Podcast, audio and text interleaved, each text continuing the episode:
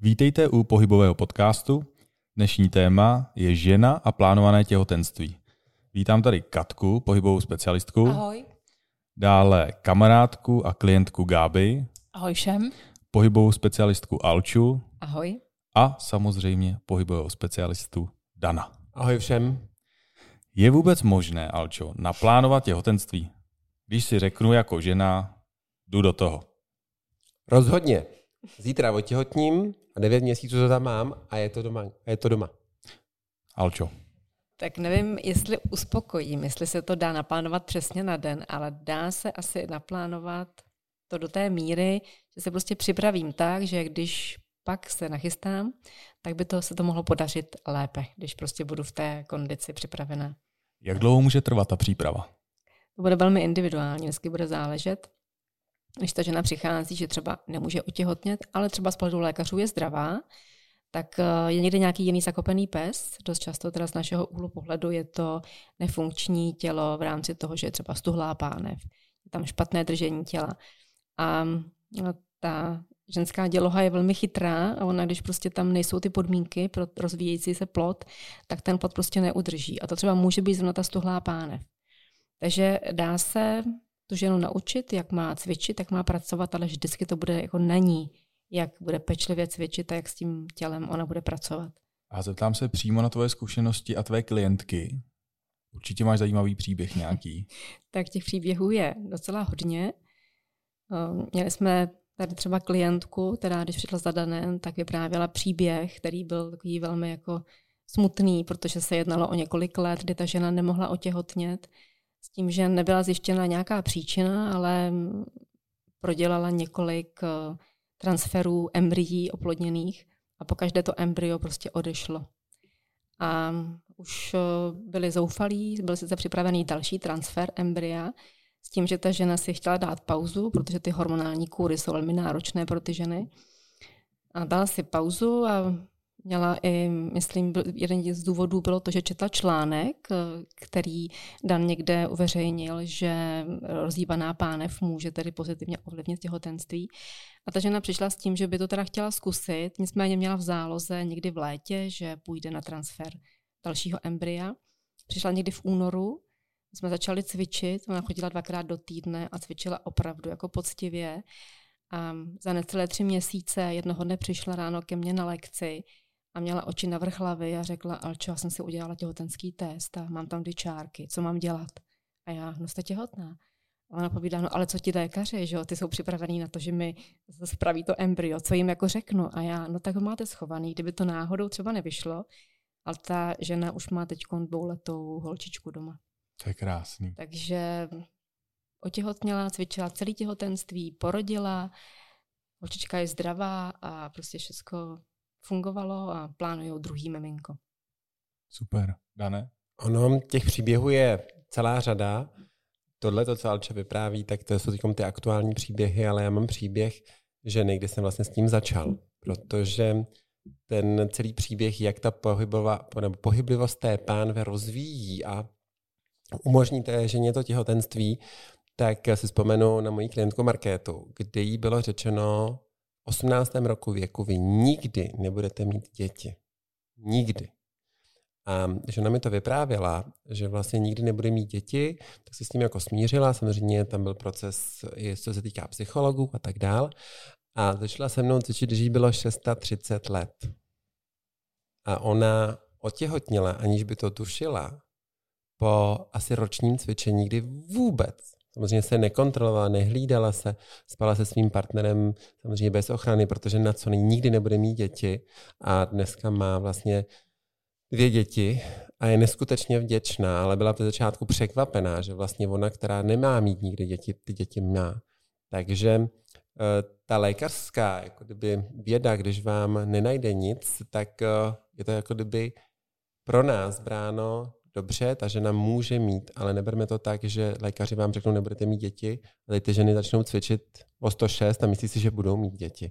Takže tam je obrovské jako kdyby riziko, aby ta žena nepochopila tímto podcastem, že se rozpohybuje pánev a bude mít děti. A samozřejmě psychické rozpoložení a nastavení je asi taky důležitý, předpokládám. Určitě ano. Ty ženy většinou, když přijdou s tím, že by teda otěhotnět chtěli a rozhodnou se teda, že zkusí cvičení, což je taková jakoby nejméně invazivní metoda a přichází jí vyzkoušet jako jednu z posledních, že jo. Než si projdou těmi hormonálními kůrami a těmi nepříjemnými vyšetřeními všemi a odebírání vajíček přes stěnu břicha, já nevím co všechno.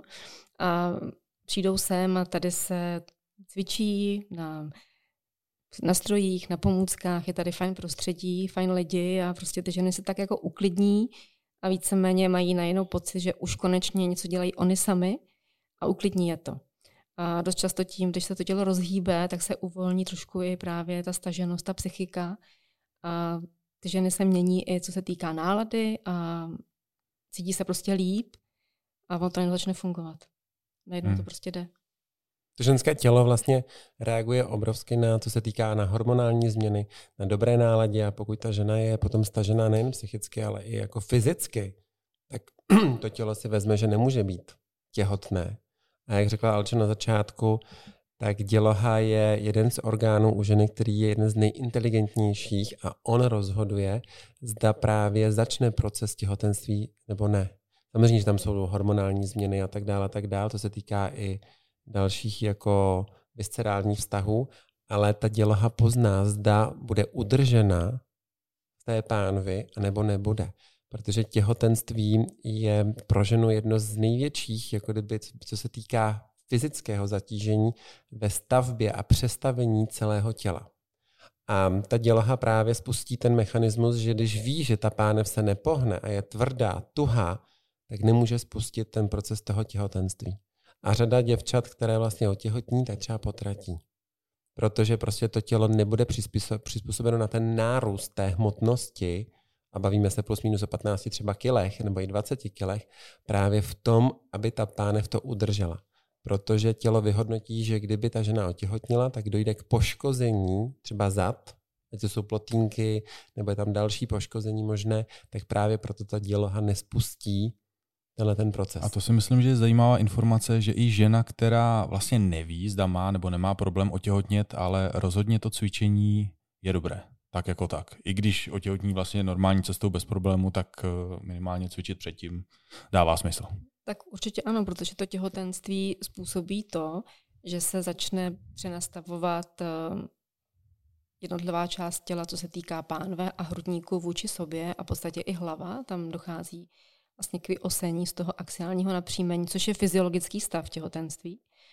Protože jak to břicho roste, tak pánev se musí přenastavit, na to reaguje hrudní, ten se také přenastaví, aby plot měl prostor. A pokud prostě to tělo nebude dostatečně pružné, nebude se dobře adaptovat na tady ty změny, tak eh, vždycky pro tu ženu to bude znamenat eh, bolesti v zádech, eh, bolesti v kyčelních kloubech, fesí skloubeních, takže mm, se dá prostě tím cvičením prostě připravit na to, aby to těhotenství proběhlo, řekněme, pro tu ženu příjemněji. Což je jako první věc, že by ta žena, když se rozhodne a plánuje to těhotenství, první by měla začít cvičit. Rozpohybovávat to tělo, aby to těhotenství bylo v pohodě. Ale první ta žena, která nemůže otěhotnit, to cvičení má vlastně jako poslední alternativu. Mm, A hmm. to si myslím, že je obrovská škoda právě u těch děvčat, které nemůžou otěhotnit, tak by měly vlastně tím cvičením začínat. Aby se právě ukázalo, zda to uvolnění těch všech segmentů vlastně funguje. A dámy, vaše zkušenost? Já musím jenom říct, že když jsem šla z první lekce cvičení pánevního dna od Dana, tak eh, Dan to potvrdí. Eh, já jsem na tu lekci šla trošičku jako troska. A z lekce eh, odcházela sexy žena, která plula ulicí. Jo. Uh, to rozpohybování pánevního dna uh, u mě fungovalo uh, jako, ve mně to probudilo ženskost. Naspátek se mi vracelo sebevědomí. Takže musím říct, že to je všechno propojené s tou psychikou.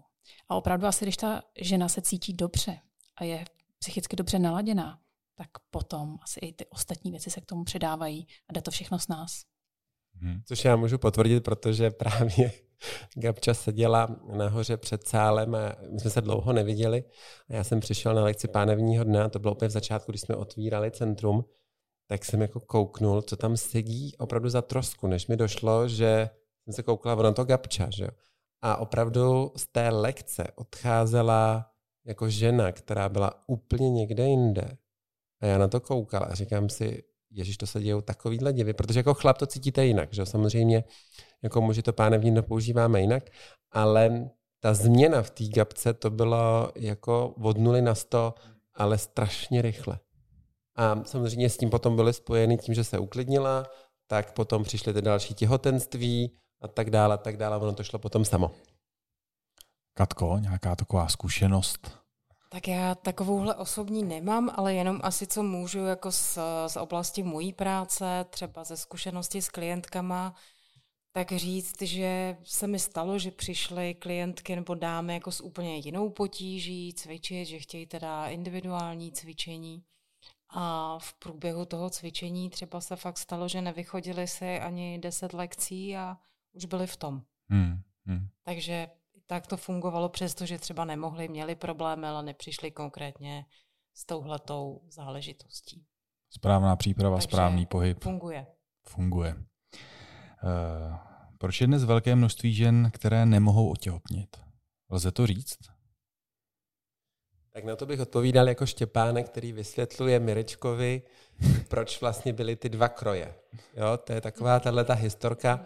Tak eh, velice dobře to je zmíněno v té historii, protože když eh, se to přísloví káže, když se berou samozřejmě v květnu, proč se ty lidi nemají brát právě v tom květnu, tak je celá ta historie vlastně postavená na tom, že když se ty mladí vzali v květnu, tak do třech měsíců je srpen, že jo, tak to byly žně. A do těch třech měsíců na těch žních ta žena byla hodně zapřežená a mohla potratit. A když nepotratila, udržela ten plot, tak potom do dalších třech měsíců si sedla na zadek, začala drát peří a nepohyblivost těch třech měsíců, kdy drala peří do toho února plus minus, kdy měla rodit, vlastně pro tu ženu znamenalo nefunkčnost pohybu. Proto v tom únoru vlastně byly nejtěžší porody. A hodně často tam buď umíraly ty děti, anebo umíraly ty matky. A z dnešního pohledu to sezení, které ty děvčata mají od útlého věku, je to bez té pohyblivosti, ať je to ta žena, která už je v úvozovkách z první menzes, a potom jsou to puberťačky, potom jsou to děvčata kolem 18. roku, 25. roku věku a ty děvčata stále sedí, tak ta pánev tuhne. Takže v tu ránu ta pohyblivost právě je daná, že to procento, proč ty ženy nemůžou otěhotnět, narůstá a samozřejmě narůstá to i díky tomu, jak je tam ten věk toho hmm, plánovaného jasně. těhotenství posunut. Ano, ano. Pravdou je, že průměrný věk prvorodičky je v Praze, jestli se nepletu, 33 nebo 4 let. Praha má větší průměr. Ještě větší? Celo, jo, tak to je možná celorepublikový. Celorepu, ne, celorepublikový asi 31 a Praha má právě nějakých těch 32, 33 jo, ano. Eh, věk ženy pro, hmm. těho, pro otěhotnění, nebo kdy vstupuje do těhotenství. A je to, jak říká Dan, že prostě se teď hodně sedí a set je vlastně jedna z pozic, pro které lidské tělo není vlastně vůbec nadimenzováno. Hmm, hmm. Jsme nadimenzováni že na pohyb, na, na běh a na plavání a na šplhání a na co na všecko, ale rozhodně ne na set. Takže ty ženy hodně sedí, taky samozřejmě odkládají, jsou starší. A dost často se mi i třeba stává, že ty ženy, když přijdou, tak říkají, že když třeba šly na nějaké vyšetření k lékaři, takže třeba zjistili, že v těch 35 letech jim třeba dozrává i mm, mnohem méně vajíček, než by mělo. Takže vlastně i ten um, nepohyb nebo, nebo nevhodný pohyb, uh, že ty svaly ovlivní i ty orgány, hmm. negativně. Takže když to tělo je prostě stuhlé v té oblasti pánve, tak může opravdu i ovlivnit ty orgány v té dané části. Takže ten pohyb asi Měli bychom ho mít víc, no, ale není bohužel. A teď se zeptám úplně naopak. Může naopak nějaké cvičení nebo nějaký pohyb negativně ovlivnit to těhotenství? Tak těch uh, pohybů, které ovlivní negativně, je celá řada. Protože když si vezmete jedno z nejpopulárnějších sexistických, nebo pardon, ne sexistických, ale sexy cvičení pro děvčata, kdy vrtí zadkem, tak se rozpohybují až přes příliš a zničí si právě oporu pro těhotenství, což je takzvaný jako kdyby THL přechod, to je mezi hrudní a mezi bederní páteří.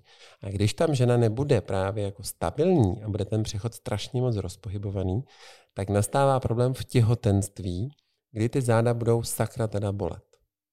A to je třeba dnešní vliv jogy pro mladá děvčata, které jsou tak rozpohybované třeba pohyblivostí, ať to třeba dělali gymnastiku a tak dál, tak po této těhotenství pro ně znamená jako překážkou, co se týká té tý bolesti. Jo, takže to cvičení se musí brát s rozumem. Když vezmu velké cvičení, tak samozřejmě to může mít potom negativní vliv, ale nejen na to těhotenství, ale i otěhotnět. Protože přes příliš jako kdyby volnost zase v pánve taky ovlivní právě to otěhotnění. Uh-huh. A vrcholové sportovkyně, to je vlastně to, že to je možná až moc. Vrcholové sportovkyně tak vždycky budou mít problém jinak s pánevním dnem, což dneska třeba se potvrdily ty výzkumy třeba u norských eh, běžkyň na běžkách, má 40% běžkyň natržené pánevní dno. Hmm. A v tu ránu zase, když je tam tahle ta zjizvená tkáň, která zase se podepisuje v té pohyblivosti pánve celkově, tak ty sportovkyně potom mají větší zase problém otěhotnit. A když teda otěhotní, tak potom třeba problémy a tak dál v tom těhotenství. Eh, Gáby, ty jsi mezi těhotenstvím, mezi jednotlivým těhotenstvím cvičila, nebo jak, jak jsi to měla s pohybem? Já jsem mezi prvním a druhým těhotenství uh, přestala sportovat. Mm-hmm. Uh, jsem měla takový pocit, že se mám věnovat jiným věcem. Uh, neměla jsem ani tolik chuť, byla jsem prostě nastavená na to miminko. Uh, po druhém těhotenství a po druhém porodu jsem začala mít trošičku zdravotní problémy. Tam už to tělo začalo dojíždět z těch zásob. Už se začaly projevovat první bolesti zát a krční páteře. A vlastně rok po tom druhém porodu uh, jsem skončila u Dana tady. Mm-hmm. Jo. A vlastně hodně dlouho potom, spoustu let, jsme to dávali na zpátek dohromady. Ale pak už jsem u toho zůstala a třetí a čtvrté to těhotenství už potom proběhlo v, v norma, normálu a mnohem snáš se mi potom do toho normálu i vracel. Alčo, má vůbec význam se na těhotenství připravit, když je těhotenství fyziologický stav? Určitě mám. Já mám hodně ráda, když se těhotenství nazývá jiným stavem, protože to tělo je opravdu, byť ve fyziologickém stavu, tak ale v naprosto odlišném, než jen to, to netěhotné. A jak už jsme se zmínili o tom, že se mění prostě věk těch žen a nejsme tak pohybliví, takže m, připravit se na to období devíti měsíců vždycky mít význam bude, protože ty změny, které tam budou probíhat, my jako nezměníme, ty tam prostě budou. A čím líp se na to ty ženy připraví, tím líp se vlastně zadaptují po tom porodu, anebo se připraví i následný další plánovaný těhotenství. Takže já se dost často setkávám s tím, že ke mně chodí mladé ženy, třeba kolem těch 30-40 let a, a cvičí, protože teda buď jsou těhotné, nebo chtějí být těhotné, nebo byly těhotné. A většinou mě říkají, mě vždycky máma se diví, jako proč někam chodím, protože ona vlastně porodila tři děti, nikdy nikam nechodila, nikdy jí nic nebolelo. Ale to je právě úplně ta jiná generace, kdy oni měli prostě jiný styl života, než máme my. Takže za mě rozhodně ano. Prostě jít do toho a připravit se, aby ty další roky byly mnohem prostě lepší pro tu ženu a i pro tu rodinu. Když funguje žena, tak funguje celá rodina. To je krásně řečeno. Uh, malinko jsme to tady už nakousli, ale jak moc dopředu se začít připravovat? Já vím, že to je individuální, tomu rozumím, ale říct jako půl roku dopředu třeba, nebo... nebo tak ideální by bylo už v té pubertě, že jo? Tak, ano, od počátku už v pubertě, aby prostě ty, ty mladé děvčata cvičily správně nebo hýbali se správně, aby na škole byl správný tělocvik, že teď, teď se zrušil, aby To se zase obnoví, to, to se obnoví. obnoví. Že se eh, obnoví. Tak uh, ideální je prostě začít co nejdřív. No. Je to správně s tím tělem pracovat, protože ono potom třeba dát za dva, tři měsíce hmm. tělo do pořádku, když je tam uh, třeba přetížený esí kloup a vpáčená pánev a vpáčený žebra, ono to jako nemusí jít hned. Takže ideální je, když ty ženy stoupí do těhotenství s takovým tělem, aby ty destrukce byly co nejmenší, no, což je prostě proces a každýho to bude úplně jiný. U někoho to bude půl roku, u někoho rok. Těžko říct. Prostě co nejdřív. Mm-hmm. Ohledně té generace, tak eh, když jsem se nechal vyprávět příběh mé babičky s dědou, tak eh, babička uhnala dědu během jednoho divadelního představení. Potom si ho vzala a na devět měsíců byl strejda. Takže a ona v té době měla 630 let. A dědovi bylo vlastně o 11 víc, takže jako já mám strašně staré prarodiče, ale ono tam to fungovalo rovnou. Protože jednak babička byla v tom pohybu perfektně znalá, protože ten pohyb té pánve ona každodenním tréninkem na koni vlastně utužovala. Jo, takže ona jezdila každý den na koni babi. Jízda na koni je dobrý, dobrý pohyb pro ženu. Je výborný, ale pozor zase, pokud je tam nastavená ta páteř s hrudníkem a s hlavou a se vším všudy v pořádku, tak jízda na koni je v pořádku, ale pokud má ta žena žebra, jakože vítejte a jsou zvednutá k prsům, tak je tam potom problém. Ale to je se vším, takže musíme si vždycky vzít ty, jak říkala Alča, ty segmenty pánev, hrudník a hlava, takzvané axiální napříjmení, jako když bude v pořádku, tak nebude potom nikdy problém. A v té minulosti ty ženy v tomhle tom neměly problém, protože šlo to ráz na, na, jako ráz na ráz. Dneska je problém v tom, že ty děvčata vlastně to odkládají, to těhotenství. A to, ať se bavíme o tom, jestli ve 20, ve 30, ve 40 začnou jako prvorodičky, tak tam je důležité, čím později začnou v tom prvním, jako kdyby, v tom stavu toho otěhotnění, tak tam to těhotenství, nebo na to těhotenství se musí připravit. Když se rozhodnu, že ve 40 budu mít děti, tak hold budu muset to tělo připravovat už od 30. A musím se stále udržovat, aby tam byla ta funkčnost. Když se rozhodnu ve 20, tak tam to je šup a je to. Jo? A tam hraje obrovský jako kdyby rozdíl opravdu, jednak individualita, ale kdy se rozhodnu, že budu být první plánované těhotenství. Máme klientku, která je dvougenerační máma, že jo, která vlastně má 22-letého kluka a teď má dvouletého kluka. Jo, a u ní taky ten porod vlastně probíhal trošku už nestandardně, ale na druhou stranu je to pořád standardní, protože ona jako prvorodička tu zátěž už měla dřív ve 20 a ne ve 40 poprvé. Takže třeba i u těch jako kdyby dvou generačních matek je taktéž znát, že oni se na tom, nebo oni se na to musí připravit, aby byla jako funkčnost. Hmm, hmm. Správná příprava, správné cvičení. Neustále to tady říkáme, ale je to důležité. Děkujeme za návštěvu, dámy. Děkujeme taky za pozvání. Mějte se ahoj. Ahoj. Mějte se všichni hezky a hlavně, děvčata, cvičte pánev, protože rozpohybovaná pánev dělá divy. Mějte se krásně.